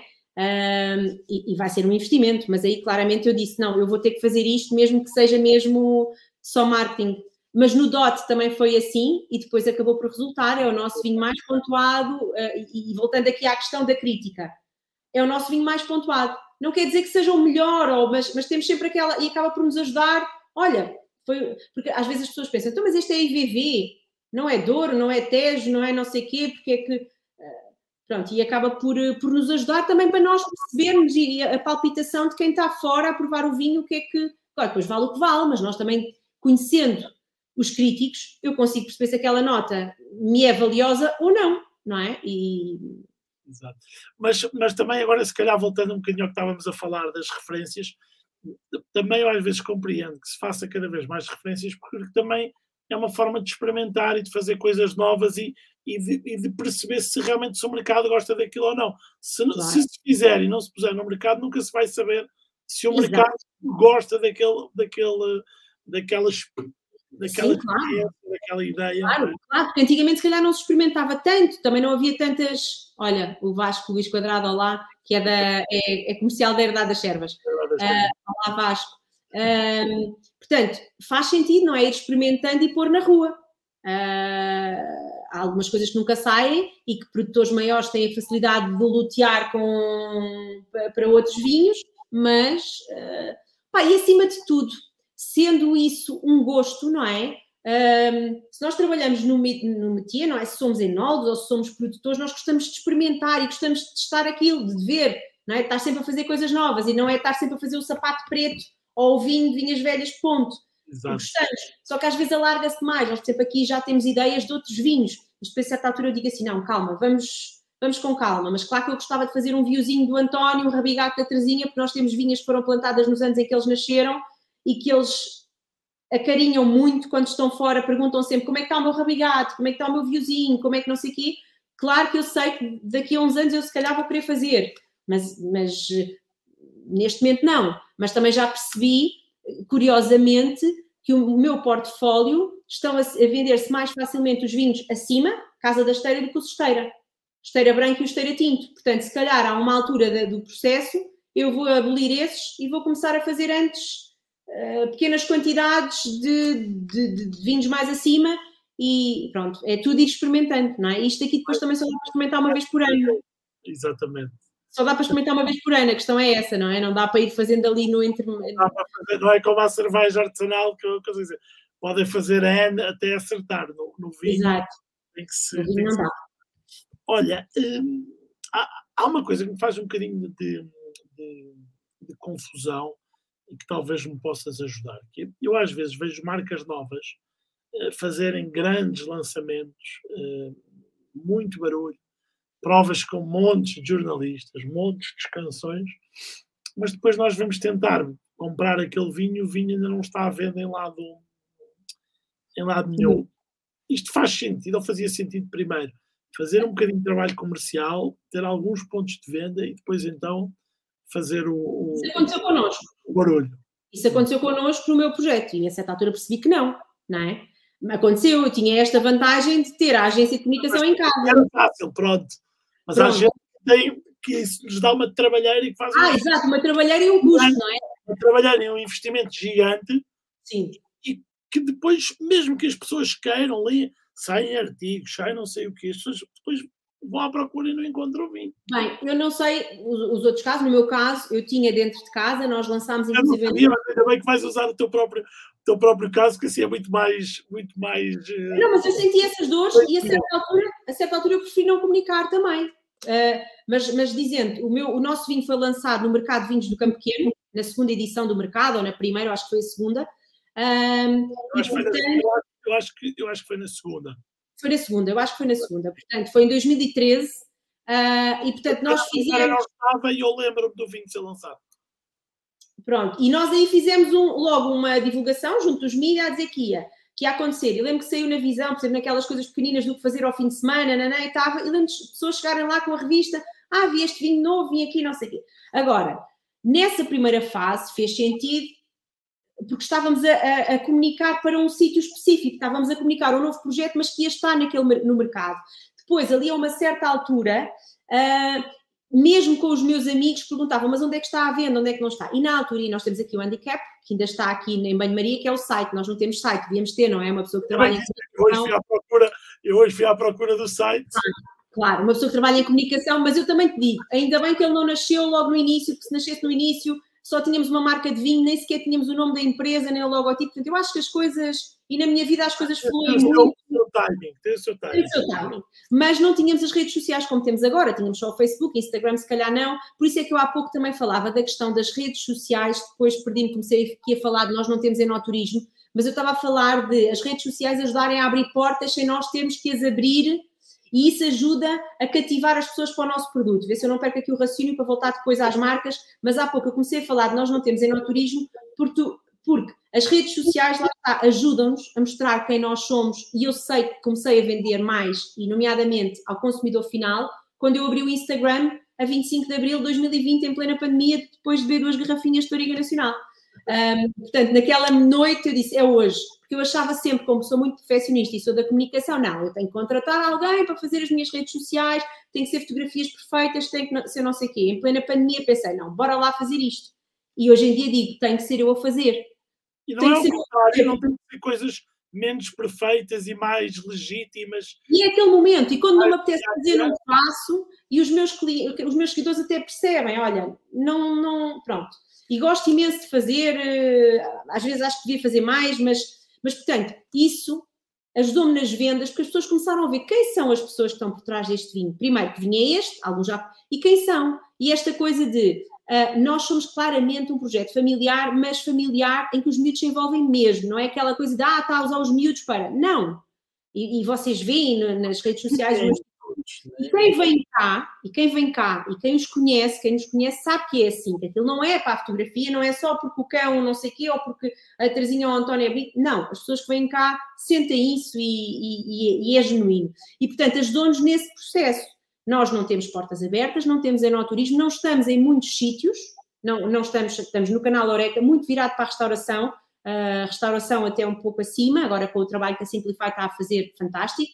Um, e depois estamos em garrafeiras. A nossa entrada na Garrafeira Nacional, por exemplo, foi para colmatar quando as pessoas nos perguntavam, e aqui voltando atrás, onde é que estás? Mesmo os meus amigos, onde é que posso comprar o vinho? E às vezes o que é que acontece? Se nós não temos um site, não temos o preço do vinho, às vezes os amigos até têm alguma de, ah, não sei, pode ser caro, pode ser não sei o quê. Estando na Garrafeira Nacional ou no Vivo Vinho, nós também temos no site que é o Vivo Vinho, as pessoas procuram na net, vão, compram, é uma opção delas. Depois até podem dizer, olha, quero-te comprar diretamente ou não, e portanto acaba por ajudar nessa dificuldade que nós tínhamos, que era, às vezes saíam notícias, em 2018, quando lançámos a nova marca, mas depois não tínhamos o vinho à venda. Agora já é fácil dizer assim, o nosso vinho é um vinho de nicho, então se nós em sete referências temos 12 mil garrafas, nós não temos uma produção muito grande, não é? Portanto, é impossível nós estarmos na grande distribuição. E há ainda consumidores muito, enófilos muito básicos, não no sentido primários, que acham que os vinhos têm que estar todos na grande distribuição não percebem a lógica, não é? Não percebem porque é que não está na grande distribuição. E, portanto, nós, nós tivemos aqui também um revés no nosso, no, nosso eh, processo, no nosso projeto, tivemos aqui que recuar numa marca inicial que tínhamos, que não funcionava, que era Hour, hora em inglês, não funcionou. Uh, aquilo que nós queríamos que era ser um bocadinho, não era radicais, mas nós queríamos, não queríamos uh, brasões, não queríamos uh, quintas, não queríamos nada disso o nome PNC surge assim meio de, de fugir disso, mas depois a nível de, de, marca de vinhos tivemos que ir para uma coisa um bocadinho mais tradicional, Casa da Esteira, não Quinta, mas uh, Casa da Esteira, e porque as pessoas esperam do Douro isso, e porque ali tem uma história. Uh, mas, mas nós sofremos disso, nós fizemos algum buzz, saíamos na imprensa e depois é onde é que estão à venda, onde é que não estão, não vos vejo, norte a sul, nananã. Hoje em dia continuam-nos a perguntar, uh, nós vendemos diretamente, fazemos entregas diretas, um, temos em algumas garrafeiras. A mais fácil de dizer e de procurar é a garrafeira nacional. É aquela. A âncora. Agora, outros projetos que gastem muito, que façam muito, isso já não sei, não é? Porque sei uma coisa, que se eu com a minha dimensão, se tivesse que contratar uma agência de comunicação, acho que ia ser difícil. Acho que ia pensar um bocadinho duas vezes, porque isto é um trabalho e eu tenho a noção disso. Isto é um trabalho que às vezes é ingrato. Uh, há meses que não, não saem muitas coisas, há meses que nós não temos coisas para comunicar, há meses que hoje em dia está muito difícil divulgar com os mídias, não conseguimos ter aquelas notícias, porque há muito mais produtores a comunicar, há muito mais competição, há menos meios, há menos jornalistas a escrever sobre, sobre o setor, uh, e portanto acaba por ser. Mas também daí, acho que eu e outras agências termos, tivemos que, ainda mais nestes dois últimos anos, tivemos que nos adaptar, tivemos que começar a entrar mais no negócio. Um, e é engraçado quando eu começo. Agora, a Catarina, que, tra que, trabalha comigo, já vinha de uma outra agência, ela percebe: bem, mas tu fazes coisas que não é assessoria de imprensa, fazes coisas que não têm nada. A, uh, que é muito mais até negócio, não é? Uh, criação de marcas, criação de produtos, de serviços a nível do, do turismo. Uh, há pouco a questão do turismo e do enoturismo, gerar negócio e não gerar negócio. Uh, gera negócio, gera notoriedade, porque trazer as pessoas às quintas, quem tem portas abertas, traz essa notoriedade e esse buzz mundial que são as redes sociais. As pessoas identificam, as pessoas gostam de tirar uma foto, então no Douro, quer dizer, acho que qualquer vinha é bonita, tem o seu, tem o seu elan, uh, mas, e portanto gera notoriedade e depois gera venda. Eu acho que quem vai às quintas compra sempre. Compra sempre, passa a palavra, ao vir às quintas a ser bem recebido, e a Madalena deve ter falado disso N vezes. Eu lembro de ouvir a Madalena uma vez, eh, o ano passado, no Fórum da Vini Portugal, dizer que tratem bem, paguem bem aos vossos colaboradores, porque só assim é que os vão agarrar e que eles vão ser. Eles vão tratar bem quem recebem também. Vão vestir a camisola, vão vestir a camisola, não é? Eh, literalmente vestir a camisola. Ainda há pouco tempo explicava aos meus filhos o que é isto, vestir a camisola. Um, e, e se forem bem recebidos, eh, então a nível, por exemplo, do mercado brasileiro, hoje falávamos disso de manhã, pá, há muito passa-palavra, ou vê nas redes e passa aos amigos e quando vem quer ir, quer. quer hum, e portanto, é negócio, é negócio a nível do serviço em si, do enoturismo, que não é barato, as coisas são, são acho que conseguimos bons preços, conseguimos, acho que se consegue capitalizar bem, acho que, eu lembro quando vim para o Douro, há, há 11, há 11 Uh, lembro que assim o primeiro, que, o primeiro projeto que eu ouvi falar que tinha, vendia pisar uvas era a Quinta da Pacheca. Que tinha esse, esse, esse produto. produto pisar uvas. Lembro-me da Quinta da Pacheca e eu pensar, e aquilo acho que era para aí 60 euros. Eu pensava assim, caramba, uma pessoa paga 60 euros para ir pisar uvas. Claro que não é só pisar uvas, depois tem a parte da animação, tem a parte da prova de vinhos e assim. Mas acho que é uma boa ferramenta também de incoming financeiro. Agora. E há países, há países onde as vendas diretas no enoturismo e depois no, no e-commerce subsequente à visita já tem um peso muito grande nas vendas dos produtores. Depois tem que se trabalhar muito bem também essa parte. Ainda hoje estava a analisar e estava aqui a debater, por exemplo, Marquês Morieta tem muito marketing a nível de produto, a nível da loja, a nível daquela. Pá, pronto, isso depois. Uh, lá está, é comunicação, comunicação visual. Uh, a pessoa quer comprar, a pessoa quer levar, quer. Lembro que estavam uma vez uns, uns, uns colegas das CVRs numa viagem, mostraram-me aquilo, eu traz, traz. E qual é o vinho? Eu nem, mas quero ver isso para replicar cá. Portanto, acho que o enoturismo sim faz sentido. No meu caso específico aqui pequenino não, mas dos meus clientes sim. E, e eu adoro, por exemplo, eu adoro ir, adoro comprar vinho. Uh, e acho que ir a um produtor e não comprar vinho é engraçado que eu, mesmo quando faço press trips e vou, e eu vou muitas vezes aos clientes, pá, não sei porquê, naquele dia apetece-me sempre comprar vinho, ou quando vou ao cliente, apetece-me comprar vinho, gosto mesmo. É porque é criada uma ligação emocional quando se está lá diferente, não é? Apetece-me eh, comprar, provar, ver, uh, mas pronto. Mas isto porque agora, há 10 anos eu não bebia, há 11 praticamente, e agora bebo uh, e, e gosto muito e gosto muito de experimentar coisas e tem-me ajudado também na, na, parte mais técnica, que ainda não sou de todo, mas hoje em dia já provo e já digo coisas, algumas acertadas, outras nem tanto, mas não é por isso que, que não deixo de as dizer. Um, ah, outra coisa a nível da comunicação. Uh, aqui no Douro surgiu há oito anos uma, a Lei da Terça, um encontro entre enólogos e produtores, que se chama a Lei da Terça, é todas as primeiras terças de, do mês. E agora, desde março, eu levei esse conceito para o Tejo. Uh, Chama-se a Lei da Quinta, fazemos a primeira quinta de cada, cada mês. Normalmente é no Vargas, porque tem também um bom serviço de copos e tem uma sala à parte onde nós conseguimos estar ali até às tantas a provar vinhos e a debater, mas isso vem também de uma necessidade de comunicação ou de uma, de uma carência que eu sentia. Eu queria, eu trabalho com a CVRTES e com os produtores dali, mas quando comecei também a produzir o meu vinho, eu, eu, queria pôr aquela malta a falar e eu também a falar e a poder levar o meu vinho que ainda estava em construção, a perguntar gostas, não gostas, faz sentido, não faz sentido, o que é que se faz? Uh, e, e, lá está, é mais. Consegue-se falar também de bater o um negócio ou é mais os vinhos? é mais os vinhos, é mais os vinhos. Tanto que a ideia é termos uh, enólogos, produtores, adegueiros e não tanto a parte do negócio, mas eu acho que sim. Uh, nós começámos ali, eu, eu, eu, quem teve a ideia disto no Dor foi o jornalista Luís Antunes. Depois, quando eu pensei em levar isto para o teste, falei com o Luís, o Luís tem estado comigo uh, e, portanto, ainda estamos ali um bocadinho a, eu, para mim, acho que é válido toda, toda, todas as pessoas, até porque se forem comerciais é bom, porque ouvem ali muitas. Agora, ali nós temos que estar, temos que estar completamente despojados, poder dizer bem, poder dizer mal. Aberto.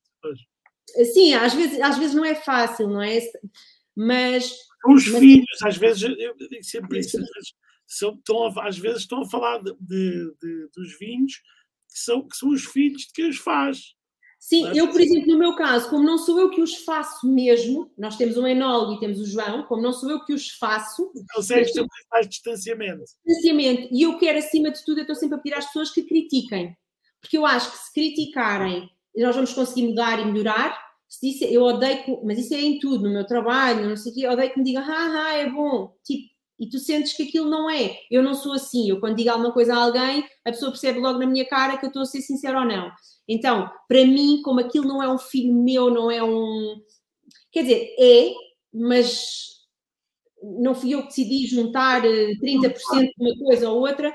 Eu, o resto do trabalho consegues ter mais esse distanciamento. Também. Consigo ter mais esse distanciamento e, e gosto, e, e, pronto. E acima de tudo, acho que é muito bom porque provamos coisas muito diversas, cria-se a relação com as pessoas. Foi muito engraçado o primeiro evento.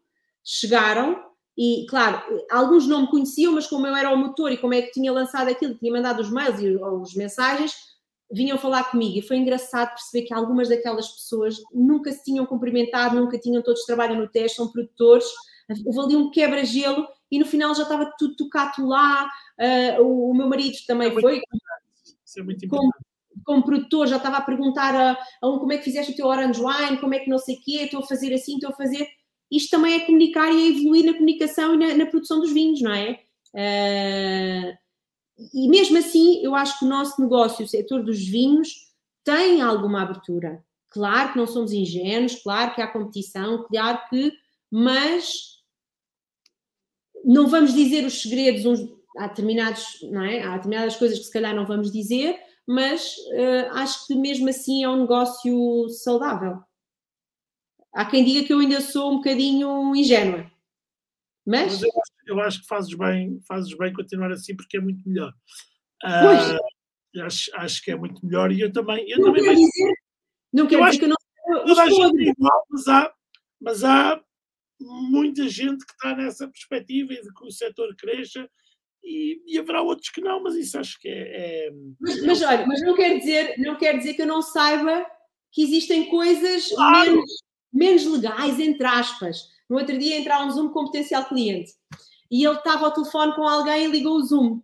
E depois de repente estava a falar com o adegueiro ou com não sei o que, faz isto, faz aquilo. E depois, quando entrou, percebeu que eu estava, diz: Ai, ainda desliguei a tempo. E eu, mas porquê? Não me ias dizer nada que eu não soubesse. Eu trabalho, eu também sou produtora de vinhos, não é? E às vezes fazemos uma coisa ou outra, não, não vem mal ao mundo. Temos que contornar. Uh, é um pouco como esta história dos biológicos, não biológicos, a, a, a, certa altura, poderes levar o vinho para a frente e gerar negócio, ou abortares o vinho porque foste, um, quiseste cumprir ou quiseste não, não, não usar produtos nenhums ou uh, ser mais papista que o Papa e o vinho morrer e não poderes vender, ah, se calhar temos que. Não estou a falar deste caso concreto que eu estava a ouvir, mas há coisas que se fazem como em todos os negócios, não é? Ah, como nós na escola, às vezes era preciso levar uma cábula, opá, é a lei da sobrevivência, não é? Tipo, desde que não, fossem apanhados. E acho, acho que mais do que isso, hum, há muitas coisas que se fazem que não têm problema nenhum, mas que se são comunicadas da forma técnica às pessoas que estão menos dentro do assunto, parece que são coisas estranhíssimas, que estão a fazer coisas que não se deviam fazer e que na verdade são coisas que fazem parte Fazem do processo normal. Não, e que toda a gente faz e que e, e, portanto, às vezes acho que é mais uma questão de, de, de Era um pouco o que falámos Pois, é, é certo, é certo e, e- que há piratas, há muitos piratas, e, vão- Ah, todos os setores. Ah, e, e- e não há. Não, Não, e não estamos aqui a defender coisas que sejam nefastas para o, para o, para o setor. E os- não é? Quer dizer, somos por. eh, Pela- por, por se fazer coisas boas, e, mas, Claro. mas falando do que estávamos a, a- a falar, eu acho que é, é muito importante haver essa, essa, essa partilha e esse conhecimento e as pessoas juntarem-se, porque é tu dizes, às vezes as pessoas nem se, estão na mesma zona, nem se, nem se conhecem, às vezes até se podem cruzar nas feiras, mas não há tempo para falar com ninguém. Entre as feiras está-se preocupado com os clientes, não se está preocupado com os outros. eh, com os outros produtores. Olha, para, para não te roubar, eu tenho aqui uma data de- ainda de, de, de perguntas, mas vou tentar mas selecionar. estou bem. Se, Mas olha, hum, o, que é que, o que é que é importante, ou seja, olhando aqui para estes últimos 11, 12 anos, já falámos aqui de muitas coisas que mudaram, nomeadamente o- a questão do digital, que tem modificado muito a, a comunicação. Mas o que é que é importante ainda que os produtores e mesmo os distribuidores e as CVRs comuniquem offline, ou seja, presencialmente, no ponto de venda, que, que tipo de ações e que tipo de comunicação eh, ainda é bom que se faça eh, offline. bem, temos a parte dos eventos, não Uhum. é? A presença dos eventos, aquela coisa de, de estar cara a cara. Há umas ações que, entretanto, há, há uns dois anos nós, nós estávamos a debater, eu estava a debater com uma CVR e estávamos a pensar, bem, nós acho que estamos a regredir, ah, mas é um pouco como nos vinhos. Nos vinhos também estamos a voltar a métodos de vinificação mais antigos, mais tradicionais e se calhar na comunicação, no ponto de venda também. Ah, há essa necessidade, eu acho que há um bocado essa necessidade de se ir para os supermercados explicar, ter Agora, não podem ser meninas só bonitas e, não é? Ah, e nós agora fomos um pouco banidos. Isso não é possível por causa de questões da ASAI, Covid e assim. Mas, ah, acima de tudo, conseguir contar histórias, conseguir eh, explicar as regiões, conseguir, isso só se consegue de forma ah, mais presencial, mais física. Ahm, portanto, offline, eh, opa, é assim, eu não, eu não sou contra campanhas de MUPIs e, não é? Ah, se for uma, uma marca... Não, caso, quando estava a dizer isso, eu não sou nada contra. O que eu digo é que nem todas as marcas têm capacidade para fazer isso e são campanhas de tal forma que têm investimentos grandes e fortes que é importante que elas estejam muito bem implantadas nos pontos de venda para que gerem, resu gerem, gerem Claro. resultados. Há um fenómeno interessante que eu acho que está a ser muito bom para o setor, que é a ligação do vinho aos festivais de música. Começou com ah, os Douro Boys no Nós Alive, ou no Nós Primavera Sound, penso eu, há uns... Primavera e Nós Alive também acho que em Lisboa, nem que fosse pelo menos para a tenda VIP, ou assim havia um corner de Douro Boys. Ah, hoje em dia tive, hoje temos o Mateus Rosé, não é? A patrocinar o Rock in Rio, a ser. Isso é offline e isso acho que é muito bom para o desenvolvimento do, do negócio. Temos é? o, o- o festival também, que agora a Fundação, o, o EA, também é um. Ah, é também no coisa. Foi, É fizeram no Brasil e acho que fazem cá também, não é? Qual? Fazem Évora 1, não é? Sim, mas fizeram agora no Brasil também. Ah, ok. E também o Cool Jazz Fest também já teve uma marca, a Irmelinda Freitas, portanto, isso é offline. Acho que é muito importante isso porque estamos a, a cativar novos públicos. As pessoas que vão aos festivais são muito cerveja, cerveja. Pode ser que ali aquela coisa de olha, espera lá, mas isto é, é cool, isto é, vamos, vamos ver. E pode ser que, portanto, acho esse fenómeno interessante. Claro que são marcas com. ah, são investimentos grandes. No outro dia tinha uma prima nossa a dizer, eh, por causa do Cool Jazz Fest em Cascais, que estava a Ermelinda Freitas, ai, tem que vir com o vosso vinho para aqui. E eu, tipo, não dá, não é? Não é por mais que nós Dar uma garrafa para bebermos. Exato, fazer uma garrafa e tal, fazer ali qualquer coisa, sentimos mal, a ver se aquela gente olha toda para nós, mas são investimentos, mas acho o fenómeno muito interessante. Acho também, ah, não tem nada a ver com comunicação offline, com- mas a questão do vinho em lata. Goste ou não se goste, acho que é trazer novos consumidores uh, na praia. Uh, olha, a questão do Porto Tónico, eu descobri o Porto Tónico enquanto consumidora há um ano, o ano passado, há dois anos, uh, aqui num, num spot muito engraçado, um bar aqui junto ao Rio Douro, onde eu vamos para fazer stand-up paddle ao fim de semana e bebemos ali qualquer coisa, e um Porto Tónico, não sei o quê, e aquilo realmente é fantástico. E, e, acho que tem que se trabalhar muito mais esse nível, a nível dos coquetéis com vinho do Porto, uh, com, com, a questão dos vinhos em lata. Agora, não é para sempre, não é, não é para todos os momentos, não é para todos os consumidores, mas é falar de vinho e alargar. É para uh, fazer também alguns consumidores que não estão no vinho entrarem no vinho, não é? Pode ser, pode ser um, um vinho de passagem, não é? Claro, claro, depois começam, ah, gosto deste, depois vá, vão beber mais, não sei o quê, não sei o quê, daqui, a bocado já estão a beber vinhos com madeira, vinhos estruturados, vinhos que.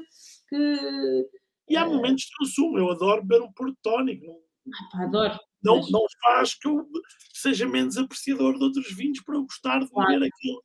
Olha, é. no outro dia era o, o, o, Fernando Melo escreveu um artigo sobre rosés. Sim. E ele dizia, agora não quero, não quero, eh, não quero mentir, mas já não sei se era todos os meses, se era todos trimestres que ele dizia que tinha que beber uma garrafa de Mateus Rosé. Porque isso não faz do Fernando Melo menos apreciador de outros rosés ou de outros vinhos. Sim, claro. Não, e os rosés agora, agora estão, a ficar na moda e já, não, já, já estão a tornar um caso sério, não é? Mas que eu digo é tu, tu beberes, gostares de beber um género de vinho, Claro. Não não te é como uma roupa, é como uma roupa, não é por usar é não é? Quer dizer, é um bocadinho como as roupas, nós não usamos sempre marcas XPTO ou marcas. Se tu eh, fores, se tu fores que, eu, que eu evito ao máximo, mas às vezes minha curiosidade mórbida e hum, faz-me ir ver alguns grupos de Facebook. Hum, parece que se alguém puser determinado vinho ou falar de determinado vinho, parece que está, que está a assassinar, está a cometer um crime. Sim. As redes sociais também têm esse lado menos bom. Também tem um lado que é menos, que é toda a gente se acha muito entendido e depois uh, comentários menos positivos. Pronto. Mas, mas é como tudo, não é? Temos que fazer a gestão ao nosso. Uh, de acordo com o nosso mood, com a nossa um, vontade. Muito bem. Olha, mas achei, achei, achei aqui, achei que, que eu, os festivais de verão, eu penso assim, eu adorava ter um cliente assim a patrocinar um festival de verão. Um, acho, acho uma onda muito, uh, muito cool. E aquela, aquilo que o Mateus Rosé está a fazer com as garrafinhas pequeninas, pá, a coisa vai. E, e é interessante também porque esses momentos que são offline, depois consegue-se que eles tenham uma repercussão enorme no, no digital. Ou seja, consegues transformar algo que aconteceu no mundo físico numa coisa que pode ter uma dimensão muito maior sim, no, sim. digital. Olha, o caso agora. E aquela questão das garrafas, não é? De, de, vestir as garrafas com diferentes. Uh, visto isso por todo e chama imensa atenção. Tenho visto isso por todo o lado. Sim. Por todo o lado. Porque depois também é um trabalho muito bem feito no ponto de venda. Sim, sim, lá está, mas aí é uma mega campanha, uma campanha mesmo 360, não é? Essa campanha é, é, é, é 360 mas, mas aí também é estar a, a atrair consumidores pela, por esse buzz e pelas garrafas diferentes. Ah, eu quero esta, mas agora vou procurar a outra e agora vou procurar a outra. Isto parecia muito aquele consumo Nossa, infantil. Os, as crianças. Parecia aquele consumo que nós, mais miúdos, queríamos. Ah, mãe, eu quero comprar este, mas também aquele, e há aquele, e há. Uh, e é transportar esse universo mais de criança e esse consumo. Tens a casa cheia de minions, mas eu tenho e é muita gente que tem. Não, por acaso não. Agora são as cartas, as cartas dos Pokémons, ou que é? Não, é os minions do Pingo Doce, ou o que é. Não, isso não. Não te esqueças que eu vivo no fim do mundo. Aqui não há Pingo Doce, aqui não há. Aqui só há meu. Tudo, Aqui não há grandes superfícies. Que bom. Olha. É, é engraçado porque a esse nível, eu, como te dizia, eu vou trabalhar à Real Companhia Velha de quando, em, de quando em vez, ao Porto, e estava com uma pessoa dos recursos humanos que me dizia, mas onde é que eu vou comprar umas cartas do Pokémon? E eu estava distante do que é que era. Ou seja, as cartas de Pokémon só chegaram a Tabuaço tipo três semanas depois, ou um mês depois é que comecei a ouvir falar de cartas de Pokémon. Depois até disse à Marta, Marta, já sei o que são as cartas de Pokémon. Portanto, temos aqui algo, as coisas chegam um bocadinho mais tarde, ainda é uma realidade isso. Ao interior há, há determinadas coisas que chegam mais tarde. Olha, e assim, estamos, estávamos a falar disso, temos cada vez mais marcas, cada vez mais referências. Agora vou fazer aquela pergunta de, de um milhão de dólares. Como é que um produtor ou uma marca se diferenciam neste universo tão, tão, tão grande e tão fragmentado? É assim, nem todas podem concorrer no mesmo campeonato, não é? Na mesma, na mesma divisão. Uh, e, portanto, uh, os, os mais pequenos, uh, eu acho que é encontrar um bom parceiro e fidelizar, e eu estou a falar muito de uma coisa concreta minha, não é? Fidelizar uh, clientes, e, e, eu, já, eu já disse, ok, para mim é o canal Oreca, é o canal Oreca, é esse o nosso caminho. Eu não quero estar necessariamente em muitos, eu quero, quero que aqueles que me escolheram ou que aqueles que gostaram do meu vinho estejam satisfeitos e quero ter ali um grupo de pá, 30 clientes, 30 restaurantes que consomem com regularidade. Depois vou vendendo. Se isto for um bom negócio para mim, neste momento ainda, ainda estamos ali no. estamos a começar a passar a barreira. Para mim ou para outro produtor, eu acho que cada um deve seguir o que se gosta de fazer vinhos. Se, se é um negócio ou por amor, mas que tem que ser minimamente rentável, pá, vamos seguir, não é? Uh, o pior é quando temos muitos e alguns desses muitos acabam por desaparecer, acabam por ter que desaparecer porque a coisa não deu. Isso é que é triste.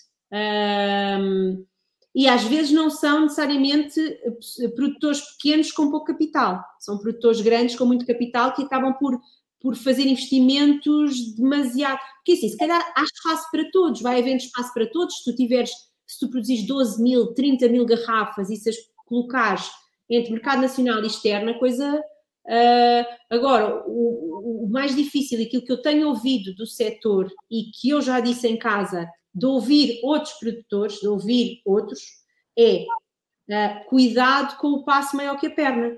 Aquelas, aquela, aquela, aquele limbo entre produzir 30 mil e teres uma adega controlada, o negócio assenta em duas ou três pessoas, uma coisa caseira, uma coisa que contratas de vez em quando em empreiteira agrícola, ou ou passares para as 150, em que já tens que ter obrigatoriamente. A partir, a partir das, costuma-se dizer que a partir das 100 mil começa. A partir das 100 mil tens que ter um comercial na rua obrigatoriamente. Tens que. Nós agora vamos fazendo a coisa, o João de vez em quando acompanha, temos que ter um bom parceiro, um parceiro que, que trabalhe, que esteja ao nosso, ao nosso tamanho, uh, que seja pequeno também, porque nós já tivemos num, num distribuidor grande. Tem que, tem que haver esse, esse, esse, esse equilíbrio que é para os dois, se, se, um crescer um bocadinho, o outro crescer um bocadinho, crescer, e irem Pronto. acompanhar. É, é uma história, era o mesmo que acontecia com os eventos. Compreenderem também. Exatamente, era o mesmo que acontecia com os eventos. Tenho pena que não haja eventos para pequenos produtores e que continue a ser sempre para pequenos produtores ou para negócios de nicho, porque começam uh, a ser e depois vão, vão escalando porque querem mais dinheiro e mais dinheiro o ADEG era pequenos produtores ou produtores alternativos, o simplesmente vinho, simplesmente vinho que vai acontecer para a semana, hoje em dia já tem muitos produtores, tem para 150 produtores. portanto, todos os eventos começam e não quer dizer que o, simples, o simplesmente vinho mantém a matriz de produtores uh, relativamente pequenos ou com vinhos. A filosofia, mais do que os pequenos, a filosofia que está por trás. Pronto. Exatamente, pronto, tem a filosofia e está. Mas a nível do negócio. Uh, imagina, no caso específico, no, no, nosso caso específico, se o João tinha muito, tratava da, da, da, da, vinha, da, da quinta, se queria muito, tinha o sonho de passar da produção de uva à, produ à produção de vinho, pá, não podia ser o dizer que há muitas marcas que nos ia fazer não, não, não, não arriscar, não experimentar. Uh, se um dia tivermos que recuar, eventualmente vamos ter que recuar, não sabemos se os nossos filhos vão seguir com isto ou não. Eu lembro-me sempre da Olga Martins, de, de, que é CEO de Lavradores de Feitoria. Olha, era uma ótima convidada para, este, para, este, para uma ah, conversa contigo. A lista, a lista é longa. Ah, ok. a Olga tem poeira, eh, e a nível pessoal, a Olga e o Jorge, a Olga diz sempre taxativamente: este é um projeto meu e do Jorge. não estamos a construir este projeto a pensar que os nossos filhos vão seguir com isto ou não. Se seguirem, seguem, se não seguirem, não seguem. No meu caso, nós temos, aqui no nosso caso, eu acho que nós gostávamos mesmo que eles seguissem. Oh, mas... oh, oh, Joana, mas tu, isso é, isso é interessante e acho que é muito a nossa forma ocidental de pensar. Mas tens, se calhar, grandes produtores no mundo que, que chegaram a grandes exatamente porque pensaram ao contrário. Pensaram, não estou a construir isto para mim, estou a construir isto para daqui a três ou quatro gerações. E tens grandes negócios, não só no vinho, porque foram pensados assim, foram, foram estabelecidas as bases para dizer isto vai ser interessante é daqui a, a não sei quantos anos. Sim, mas há casos e casos, não é? E eu digo. É muito, eu... é, é muito cultural, não é? Hoje, hoje nós pensamos mais nisso, não? Mais, mais... Mas também tem, tem que ver com o histórico da pessoa. No caso da Olga e do Jorge, nenhum dos dois vem do, vem do, tem famílias ligadas ao vinho, não é? Portanto, se calhar de uma forma mais desprendida, este projeto está na geração deles. Eh, porque também já não vem de trás. Quando há um negócio. Eu, eu, eu concordo plenamente com isso, estou só a, a, a, pensar, ou seja, eu também penso. Assim. É um, é um setor que tem muitas valências, tem muitas variáveis, há grandes, há pequenos, há, cada um faz um pouco o caminho que. Eu, eu, eu, eu, sinceramente, eu não quero obrigar os meus filhos a nada, mas eu gostava que eles continuassem isto, não é? Que, uh, tanto que nós brincamos, brincamos, quer dizer, dizemos e brincamos, mas, mas com um pouco de, de, de vontade. Uh, o nosso parceiro na criação DOT, que é DOT porque é Douro e Tejo, junta Douro e Tejo, esta quinta foi dada como DOT de casamento à avó do João. E nós quase que isto é uma passagem de testemunha, este dote que junta Dor e Tejo, que sou eu e o João, e são os nossos filhos, porque eles são claramente, têm uma costela de um lado e do outro, é quase que o dote que nós lhes damos, nós estamos a construir este projeto para que para eles seja mais fácil. Vejo isso, por exemplo, na Quinta do Popa. Sei que aquele pai, aquilo foi uma homenagem ao avô do, da Vanessa e do Stefano, mas que o pai da Vanessa e do Stefano está claramente a construir, a investir, a investir, a investir, para que os filhos e para que os netos tenham a vida mais facilitada lá à frente e que é um sonho deles que aquilo passe de geração em geração. Agora, uns têm este, outros não têm. Uns podem dizer que não têm e até têm, ou depende. Eu aqui gostava que sim, que, que isto seguisse. Agora, se não for bom para eles, não vai. Não, não, não... Se eles tiverem vontade de fazer outra coisa totalmente diferente, não é? Olha, pronto, passa -se. Daí também ser importante, e aí sou muito racional, daí ser importante não crescer mais do que temos aqui, do que esta adega. Pá, já tivemos que fazer investimento na casa, na vinha, não sei o quê, agora também chega, vamos usufruir um bocadinho, uh, mas também porquê? Porque eu vivo, eu tenho outro negócio, não é? Tenho este meu negócio de nós não vivemos só, e, os quatro, os dois não estamos ligados necessariamente a este, a este projeto de vinhos, porque também se aí fosse precisávamos de crescer mais, não é? Para nos, para nos uh, dar aqui um retorno à vontade financeira. Mas uh, step by step. Exatamente. Olha, é, faço sempre aqui umas, umas, umas perguntas fora, fora do vinho. Tinha mais perguntas do vinho, mas já estamos aqui numa hora, numa hora e meia, uma hora e meia, daqui a bocado. Continuariam de bom grado a ouvir-te, mas já devem estar fartos de mim, porque eu estou aqui todas as, todas as semanas. Olha, um, um, um conselho à Joana de, de há 12 anos, quando começou a, a, a sua, o seu projeto freelancer? Ai caramba, eu, eu acho que é fazer igual. Uh, não me arrependo nada. Uh, tenho muito orgulho naquilo que tenho vindo a construir. Uh, sou claramente, e quem me conhece, uma pessoa muito, muito obcecada, obcecada pelo meu trabalho.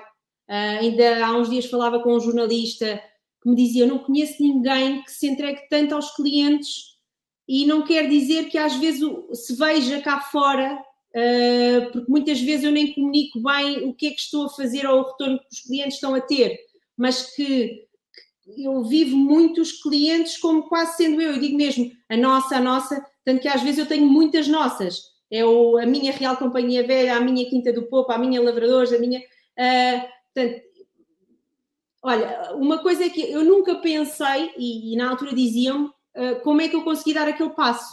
Uh, só que foi uma coisa tão. Estava apaixonada e tínhamos que. Alguém tinha que. Mas um conselho fazer tudo como fiz, uh, seguir em frente e acreditar, acreditar sempre. Mas eu acredito, eu tenho, até porque eu acho que há muitas coincidências na minha vida, sou uma pessoa que tem muitas, as coisas não acontecem por acaso, um, e portanto vai em frente, sai de Lisboa e vai para o Douro, que vais ser muito mais feliz no Douro e não vais querer voltar a Lisboa. Muito bem.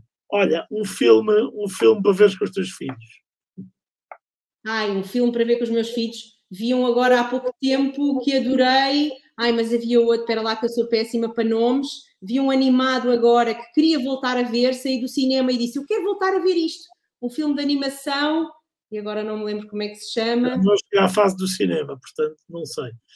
uh, epá, e houve outros que vi também com eles. Uh, Ai, pronto, estás a ver, não posso puxar pela cabeça, mas houve um agora que vi, eu posso procurar aqui, e que eu, é, de, de, animação, fui com eles ao cinema enquanto o meu marido foi vender vinho, uh, que eu disse, não, essa parte tem que ser, tens que ser tu, e fui ver um filme, um, um filme que queria ver com eles, que queria ver, foi o que me perguntaste, não foi? Um filme para veres com eles, mas que já te pode, já, pode ser um filme que já tenhas visto, não é? Exato, mas era este, Ai, não é Encanto? Uh, é um filme de animação que está agora e que eu vi Uh... Eu não estou a não querer ajudar, é que eu não sei mesmo, estou completamente. E que eu vi. Eu não vou, eu não vou, eu não vou ao cinema há três anos, pai. Mas há dois filmes que eu vi com eles recentemente, um em casa e um no cinema, e que eu acabei e pensei, eu estava pronta para entrar e ver isto outra vez. E um deles era um filme de animação infantil, mas eu adorei aquele filme. Uh, ah, e um filme que eu os obriguei a ver e que eu diverti-me mais do que eles foi o D'Artacão. O ano passado, no verão, na praia, eu disse: não, tenho que ir ver o D'Artacão. E a certa altura. O D'Artacão é a nossa, é a nossa infância, não é? Exato, e a certa altura eu acho que estava a vibrar mais. Eu estava com três crianças e eu acho que estava a vibrar mais com aquilo do que eles. Um... Muito, muito. Olha, muito na minha cabeça, acho que é Encanto, Encanto, acho eu. É um filme de animação agora que fui ver ao cinema há pouco tempo. Vou, vou, vou pesquisar depois. Olha, um talento, um talento que não tens e gostarias de ter. Bem, eu não, não cozinho, uh, mas também não sei se gostava de cozinhar. Um talento que não tenho. Não é um talento, mas é uma coisa que eu gostava de ter e que não consigo. Era foco para o desporto. Bem, cozinhar não cozinho, não tenho, mas também não, não é uma coisa que eu. Não é uma coisa que eu sinto, até porque o João cozinha lindamente, ele gosta. Agora, uh, talento para o desporto, uh, ou pelo menos foco, conseguir, porque acho que isso me ia fazer muito bem. Eu sou uma pessoa bastante ansiosa, uma pessoa muito. e acho que isso me ia ajudar. E ainda hoje falava ontem com o Rodolfo Tristão sobre isso e não consigo. Eu começo uma coisa, faço. Um corredor aficionado. Sim, faço duas semanas e depois isso tenho pena. Gostava de ter eh, uma aptidão para o desporto que não tenho. Um foco. Joana, olha, ficou muita coisa por, eh, por, por falar como, como sempre, mas gostei muito. Eu também. Obrigada. Obrigada à família por te ter cedido, por cima hoje foi. Escolhi mal a data. Estão, teatro em, estão a fazer uma, um teatrinho ali em Taboaço e calhou exatamente na mesma hora, mas como há festejos, eu disse: não venham para casa, que a mãe ainda vai para Taboaço para os festejos. Então vai, vai lá, vou-te vou -te libertar. Obrigadíssimo. Obrigado a todos que estiveram. Que estiveram Muito obrigada a todos, uma boa noite para todos. Uma boa noite. Vinho, copo, sempre. Boa noite para, para, todos. Só agradecer muito rapidamente aqui ao The Alternative Board Portugal, Mailboxes Campo Lorique, aos vinhos da família Rosa Santos, à Vintran e, mais uma vez, à Joana por esta, este simpático serão.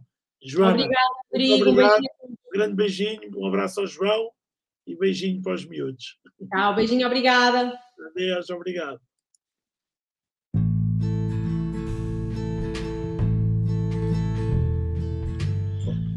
Este foi o podcast Wine to Help. Muito obrigado por ter estado connosco. Partilhe, siga-nos nas redes sociais, Facebook, Instagram, YouTube, Wine to Help e contamos consigo na próxima conversa. Um grande abraço e até para a semana.